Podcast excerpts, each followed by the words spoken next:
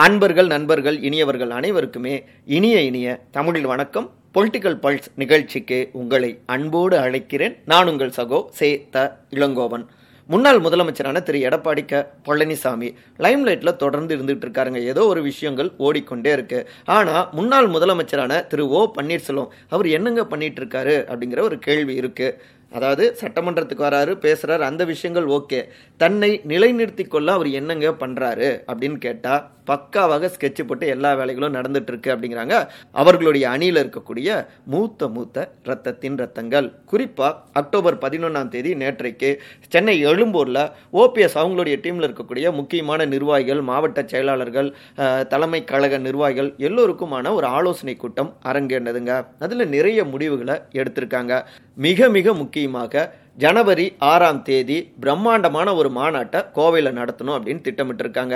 எதுக்குங்க கோவையை தேர்வு செஞ்சீங்க அப்படின்னா அவங்க சவுத்தில் நாங்கள் வலுவாக இருக்கோம். ஆனால் அந்த இடத்துலயே போய் நாங்கள் மதுரை மாநாட்டை நடத்திட்டோம். பாருங்க கெத்து காட்டிட்டோம் அப்படின்லாம் அவங்க சொல்லிட்டு இருக்காங்க இல்லையா? அதாவது திரு பழனிசாமி அவங்களுடைய டீமை சொல்கிறாங்க அது போல் அவங்க வலுவாக இருக்கக்கூடிய கோவையில் மேற்கு மண்டலத்தில் நாங்கள் பலம்னா என்ன அப்படின்னு அவங்களுக்கு உணர்த்த போகிறோம் இது ஒரு வார் தாங்க. அப்படிங்கிறாங்க. எத்தனை போரை சந்திக்க போகிறீங்களோ தெரியல.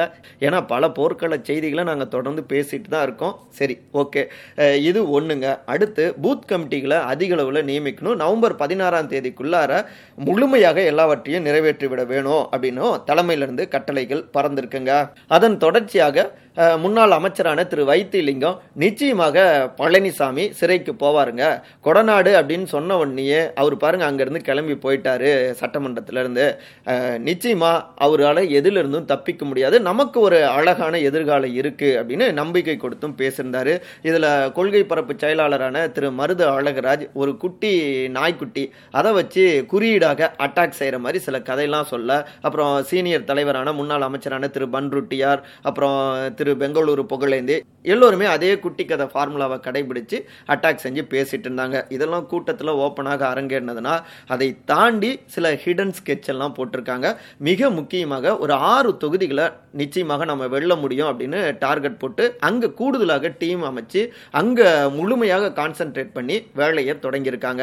அதாவது தேனி திண்டுக்கல் தஞ்சாவூர் சிவகங்கை விருதுநகர் திருநெல்வேலி இந்த ஆறு தொகுதிகள் தங்களுக்கு செல்வாக்கு இருக்கு அப்படின்னு நினைக்கிறாங்க. ஸோ இதில் வெற்றியை பெற்றுவிட்டால் அதாவது ஒரு தொகுதியில் வெற்றி அடைஞ்சா கூட அது பழனிசாமி அவங்களுடைய டீமுக்கு மிகப்பெரிய பாதிப்பை கொடுக்கும் அப்படிங்கிறது தான் பன்னீர் அவர்களுடைய டீமுடைய ஒரு கணக்காக இருக்குங்க. இதை ஒட்டி தான் அங்கெல்லாம் வந்துட்டு எக்ஸ்ட்ரா குழுக்களை அமைக்கணும் யாரெல்லாம் அமைக்கலாம் அப்படிங்கிற அந்த பேச்சுவார்த்தைகளும் உள்ளுக்குள்ளார ஆலோசனைகளும் ஓடிக்கொண்டிருக்கு. இன்னொரு பக்கம் பார்த்தோம்னா பாஜக அமமுக தேமுதிக உள்ளிட்ட ஒரு மெகா கூட்டணி நம்மோடு அமையும் அப்படின்னும் சீனியர் தலைவர்கள் நம்பிக்கையோடு தெரிவிச்சிட்டு இருக்காங்க எப்படி சொல்றீங்க அப்படின்னு விசாரிச்சு பார்த்தோம்னா இந்த ஐந்து மாநில சட்டமன்ற தேர்தல் முடிஞ்ச உடனே சில பாசிட்டிவான விஷயங்கள் அரங்கேறும் அப்படின்னு டெல்லியிலிருந்து எங்களுக்கு சிக்னல் கிடைச்சிருக்கு. டெல்லினா புரிஞ்சிருப்பீங்க. ஏன் இதை உறுதியாகவும் சொல்றோம் அப்படின்னா பாஜக ரொம்ப முக்கியத்துவம் கொடுத்தாங்க. பழனிசாமிக்கு பக்கத்து சீட்லயே உட்கார வச்சாங்க. அந்த என்டிஏ கூட்டத்தில் டெல்லியில.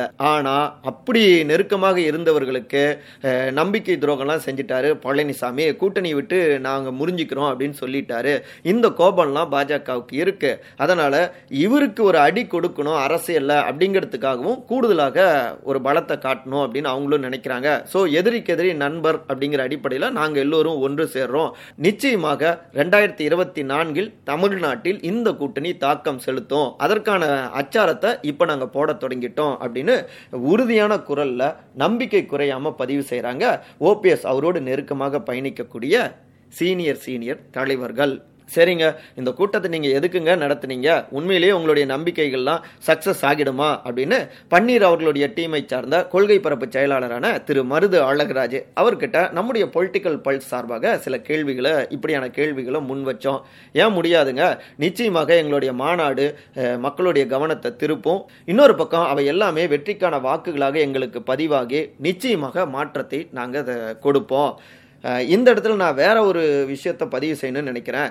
பழனிசாமி அவர் இருக்கார் இல்லையா? அவரு தன்னை ஜெயலலிதா அம்மாவாகவே நினைச்சிட்டு இருக்காரு அன்றைக்கு ரெண்டாயிரத்தி பதினாலில் மோடியா லேடியா அப்படின்னு அவங்க கேட்டாங்கன்னா அந்த சூழல் வேற. இன்னும் சொல்ல அப்போ இருந்த தேசிய தலைவர்கள் பலருமே திரு சந்திரபாபு நாயுடு மம்தா பானர்ஜி அவர்கள் இன்னொரு பக்கம் திரு நிதிஷ்குமார் இப்படி பலருமே ஜெயலலிதா அவங்க பிரதமர் வேட்பாளருக்கு ஃபிட்டான ஒரு லீடர் அப்படின்னு புகழாரங்களை சூட்டினாங்க. அகில இந்திய அளவில் செல்வாக்கு பெற்ற எங்களுடைய ஜெயலலிதா அம்மா எங்க? இங்க லோக்கல்லையே செல்வாக்கு இல்லாம உட்கட்சிக்குள்ளாரியும் எங்களோடு பஞ்சாயத்து. இன்னொரு பக்கம் திமுக எதிர்ப்பு. இன்னொரு பக்கம் பாஜக எதிர்ப்புன்னு சொன்னா யாரை சொல்லி இவர் போய் ஓட்டு கேட்பாரு பழனிசாமி பிரதமர் வேட்பாளர்னு சொல்லி போயிட்டு கேட்டா மக்கள் வாக்களிச்சிருவாங்களா? இவரால் என்ன மாற்றத்தை தர முடியும்? லோக்கல்லையே செல்வாக்கு இல்லாதவர் எப்படி அகில இந்திய அளவில் செல்வாக்கையும் பெற முடியும்? தன்னை ஒரு லீடர்னு நினைச்சுக்கிட்டு அவர் வந்து போயிட்டு இருக்காரு. உண்மையிலேயே அவர் ஒரு அரசியல் பஃபூனாகத்தாங்க நான் பார்க்குறேன் ஏன்னா இந்த தேர்தலை பொறுத்த வரைக்கும் பிரதமர் திரு. நரேந்திர மோடி வேணுமா வேணாமா அப்படின்னு தீர்மானிக்கக்கூடிய ஒரு தேர்தல். இதில் குறுக்க யார் வந்தாலும் பெருசா மக்கள் ஏற்றுக்கொள்ள மாட்டாங்க. அப்புறம் இஸ்லாமியர்களுடைய வாக்குகள் தனக்கு பதிவாகும் அப்படின்னு கணக்கு போடுறாரு. இஸ்லாமியர்களை பொறுத்த வரைக்கும் பழனிசாமிக்கு வாக்களித்து அகில இந்திய அளவில் என்ன மாற்றத்தை அவர்களால எதிர்பார்த்த முடியும்? அந்த தெளிவு அவர்களுக்கு இருக்குங்க. அதனால வலிமையான மற்றொரு கட்சிக்கு அவங்க வாக்களிக்கிறதுக்கான வாய்ப்புண்டு. இங்க இன்னொரு பக்கம் இந்தியா கூட்டணி வலிமையாக இருந்துட்டு இருக்காங்க அதே நேரத்தில் இங்கே இருக்கக்கூடிய தமிழ்நாட்டு மக்கள் எங்களுடைய நல்ல கொள்கைகள் திட்டங்கள் இதெல்லாம் வைத்து எங்களுக்கு வாக்களிக்கும் வாய்ப்பு இருக்கு. ஸோ அரசியலில் ஒரு காமெடியை செஞ்சிட்டு இருக்காரு பழனிசாமி. நிச்சயமாக அது சக்ஸஸ் கொடுக்காது. ஆனால் நாங்கள் நிச்சயமாக சக்ஸஸை கொடுப்போம் அப்படிங்கிறாரு உறுதியான குரல்ல. சரி இதுக்கெல்லாம் முன்னாள் முதலமைச்சரும் அதிமுகவுடைய பொதுச் செயலாளருமான திரு. எடப்பாடி க. பழனிசாமி அவங்களுடைய ஆதரவாளர்கள்லாம் என்ன சொல்றாங்கன்னு கேட்டா ஏங்க நாங்கள் எவ்வளவோ ஜெயிச்சுட்டு போய்கிட்டு இருக்கோம்.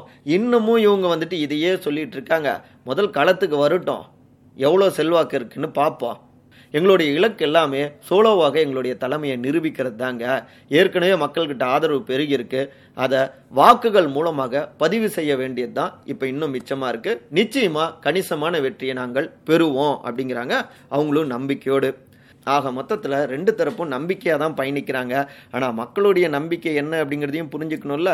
அவங்களுடைய கணக்கை புரிஞ்சுக்கிறதுங்கிறது ஒரு அடர் வனத்தில் புதையலை தேடுற மாதிரி தாங்க ஒரு சுவாரஸ்யமான ஆட்டம் நமக்கு காத்திருக்கு அப்படிங்கிறது மட்டும் புரிஞ்சிக்க முடியுது. நாளை சந்திப்போமா?